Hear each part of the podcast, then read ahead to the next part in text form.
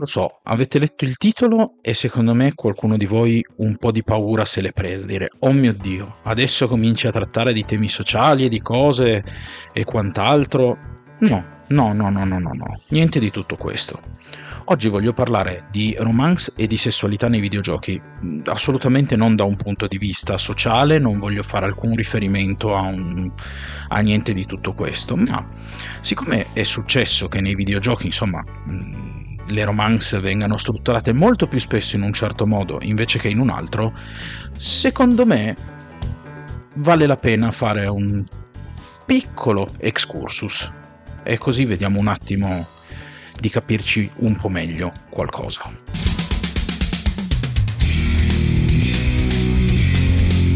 La spirale ludica.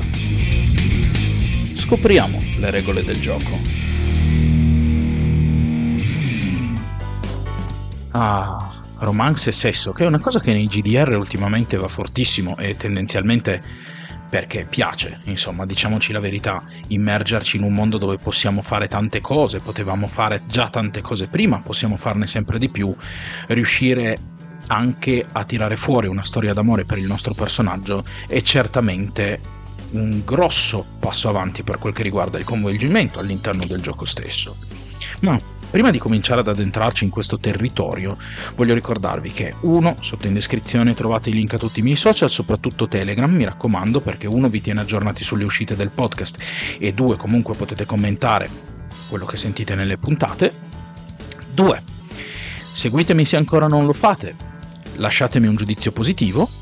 Tre, condividete le mie puntate così se vi va di aiutarmi a crescere questo mi aiuterà veramente moltissimo. Però se volete anche magari fare un passettino in più e volete supportarmi sotto in descrizione vi lascio il link di Kofi eh, così potrete farmi una piccola donazione. Io, mi aiuterà molto a portare avanti questo progetto e io me ne sarò davvero molto ma molto grato. Ma cominciamo cominciamo. Perché? Dunque ci stavo pensando in questi giorni e pensavo a tutti i giochi che sono peraltro diventati videogiochi, che sono diventati famosi nelle, per le loro romance, o anche comunque in cui era una feature piuttosto importante, abbastanza pubblicizzata, tipo Mass Effect, tipo Dragon Age, tipo The Witcher, anche se The Witcher fa veramente un po' un caso a parte, ma ci arriviamo dopo, tipo Baldur's Gate, tipo uh, ultimamente ancora anche Cyberpunk, no? Abbiamo già un bel po' di esempi, anche se non sono assolutamente gli unici che ci permettono di fare questa cosa, però insomma, scusate, salterei Skyrim perché tutto sommato, insomma, l'opzione di potersi sposare con un personaggio era veramente, cioè, eh, eh, no, lasciamo perdere Skyrim perché è meglio di no. Sotto questo profilo era assolutamente scadente, secondo me facevano prima a non metterla quell'opzione. Ma la sessualità spesso eh, e le, le, possibilità quindi di fare romance nei videogiochi, in tantissimi di questi, sopra, praticamente in tutti gli esempi che vi ho citato tranne uno, è limitata. Cosa intendo per limitata? Intendo che ci sono personaggi che eh, hanno, con cui si può flirtare se il personaggio è maschile e personaggi con cui si può flirtare se il personaggio è femminile. E in alcuni casi, in entrambi, sia maschile che femminile, ci sono personaggi con cui si può avere una romance. Ora, io ci ho riflettuto a lungo e se effettivamente questa cosa è molto verosimile quando tu costruisci un personaggio, lo definisci con tutto il suo carattere, compresa la sua sessualità, quindi definirai se è attratto dagli uomini o dalle donne o da chi per lui. Questa cosa effettivamente ha tutto un suo senso, perché man mano che rigiochiamo eh, i, i vari giochi, rigiochiamo Mass Effect, rigiochiamo Dragon Age, questo effettivamente il fatto di, non, di avere alcune romance aperte ed altre chiuse effettivamente ha il grosso vantaggio di rendere diverse le varie run che facciamo nel gioco quindi noi cominciamo eh, con un personaggio dico io che ne so maschile su Mass Effect persiamo Mass Effect 2 e facciamo la eh, romance con Miranda no?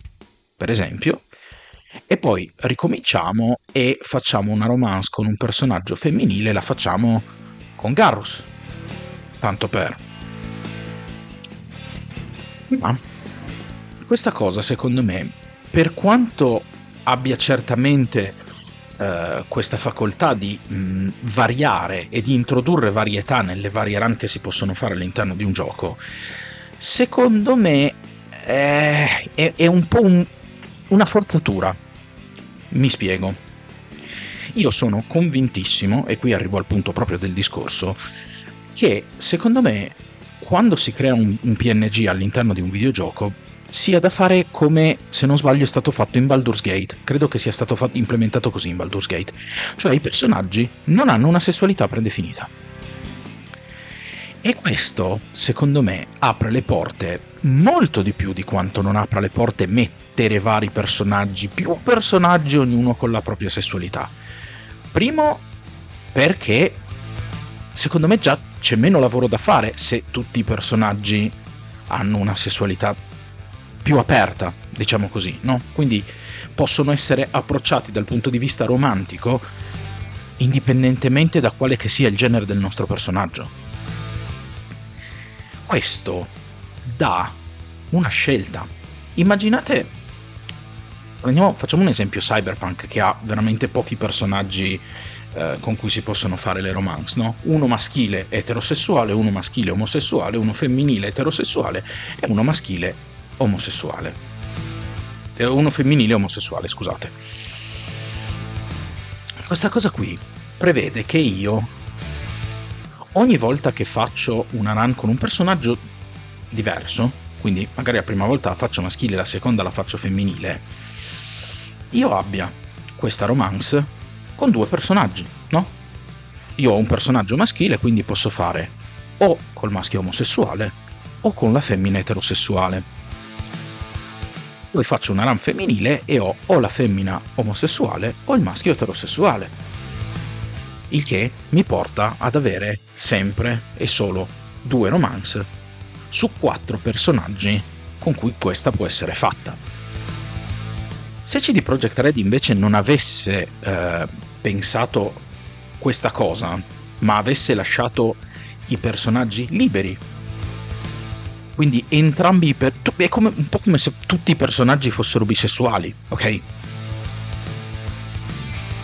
A quel punto io la prima run la faccio facendo la romance con uno dei personaggi e quando farò la seconda run non avrò una scelta fra due. Avrò una scelta tra tre personaggi. Quindi comunque se io voglio fare tutte le romance dovrò fare comunque quattro run, posso farle nell'ordine che voglio, posso se io non voglio farle non voglio fare più run solo per fare le romance, mi ritroverò comunque più scelta e potrò andare verso il personaggio che a me giocatore attrae di più e fare una romance col medesimo.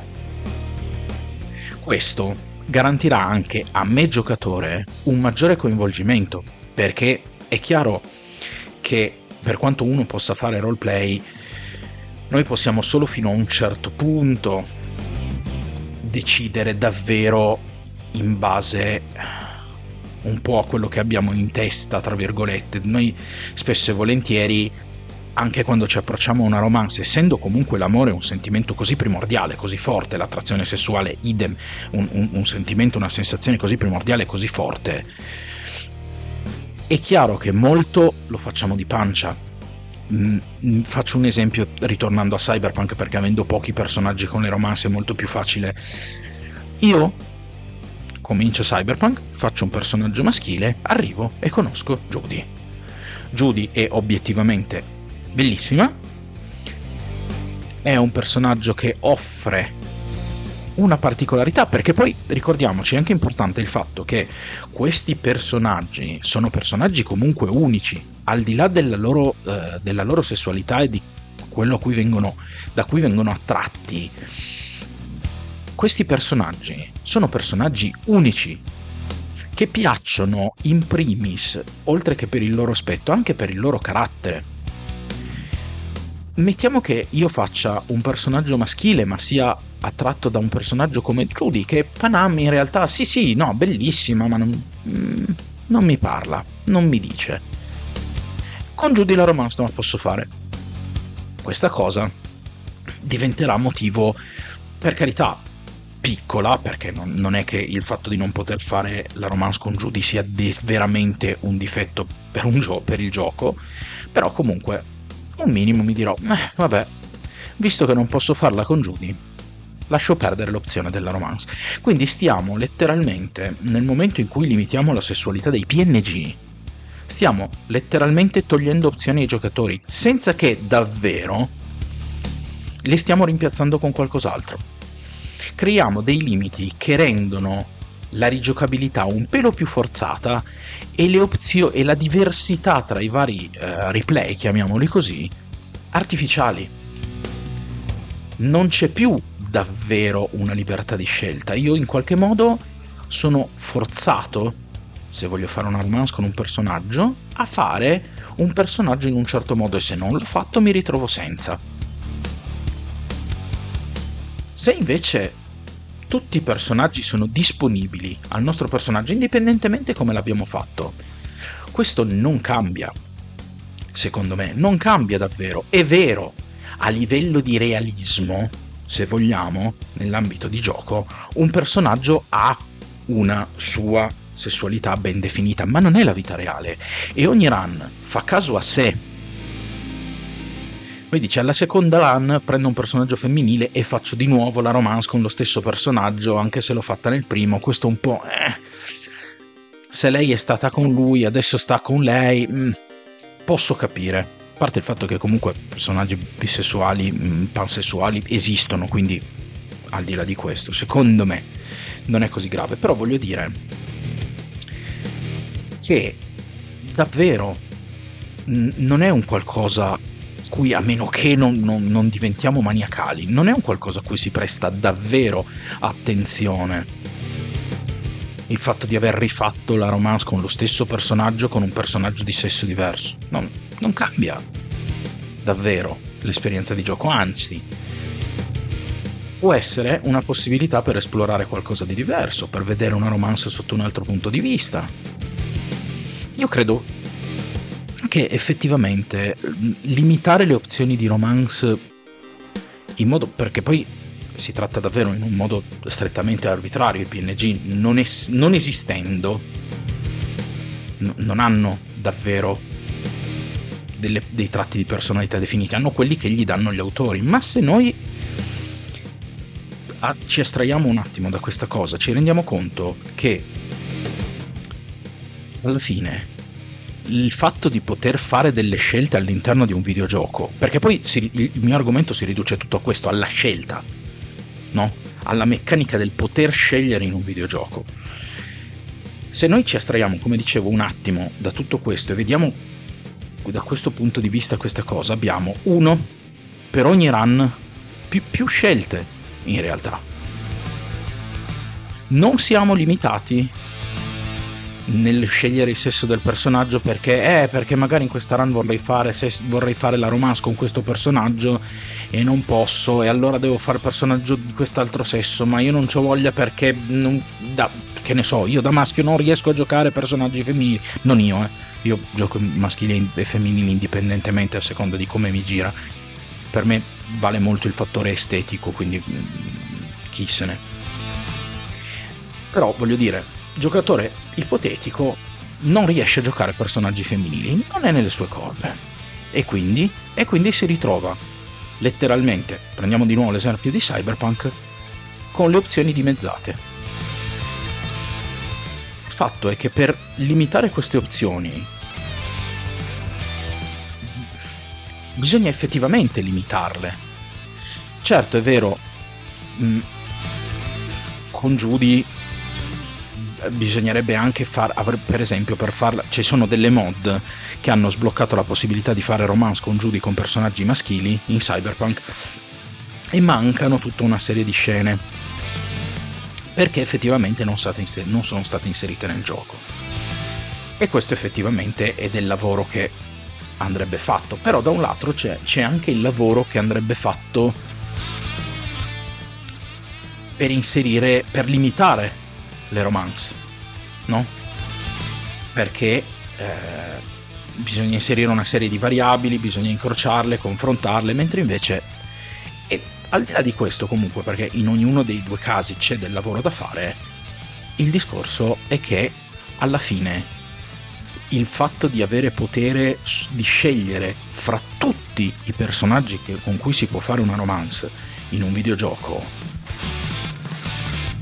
ci permette di avere molte più opzioni, primo, e di godere di una meccanica e di una libertà maggiore, perché in questo caso possiamo effettivamente avere un potere e un'influenza maggiore sulla storia, perché poi all'atto pratico tutte queste scelte che vengono soprattutto implementate all'interno di un GDR servono per garantire un'immersività per il fatto che noi abbiamo potere di influenzare l'ambiente circostante. Ed è questo che ci fa entrare letteralmente nel videogioco. Io credo che davvero non ci sia praticamente nessuno che si lamenti del fatto che seriamente puoi fare le romance con, tut- con tutti i personaggi no, mm, con cui è disponibile questa opzione. Nessuno si è lamentato del fatto che si possa davvero che, che puoi davvero avere una romance con il PNG che ti piace di più in Baldur's Gate per esempio che Baldur's Gate, per esempio, segue, segue questa filosofia. Anzi, sono tutti contenti perché? Perché faccio il mio personaggio man mano il cast comincia a ruotarmi intorno e per qualche motivo quel personaggio lì mi piace più degli altri.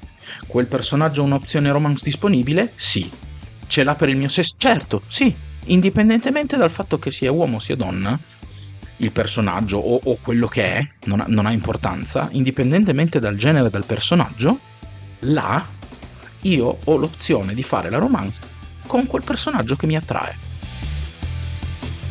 Questo secondo me no, non può che far guadagnare all'esperienza. Non, non vedo letteralmente dei, uh, come possiamo dire, dei, dei, dei difetti in questa cosa e anzi vedo dei difetti nell'altra scelta, nel, nel dire ok, con puoi fare se, se, il personaggio è maschile puoi fare una romance solo con questi, se il personaggio è femminile solo con gli altri. È un come vi ho già detto, è un'opzione che limita in modo artificiale, senza andare davvero a creare del valore in più rispetto a quello che invece sarebbe una scelta aperta.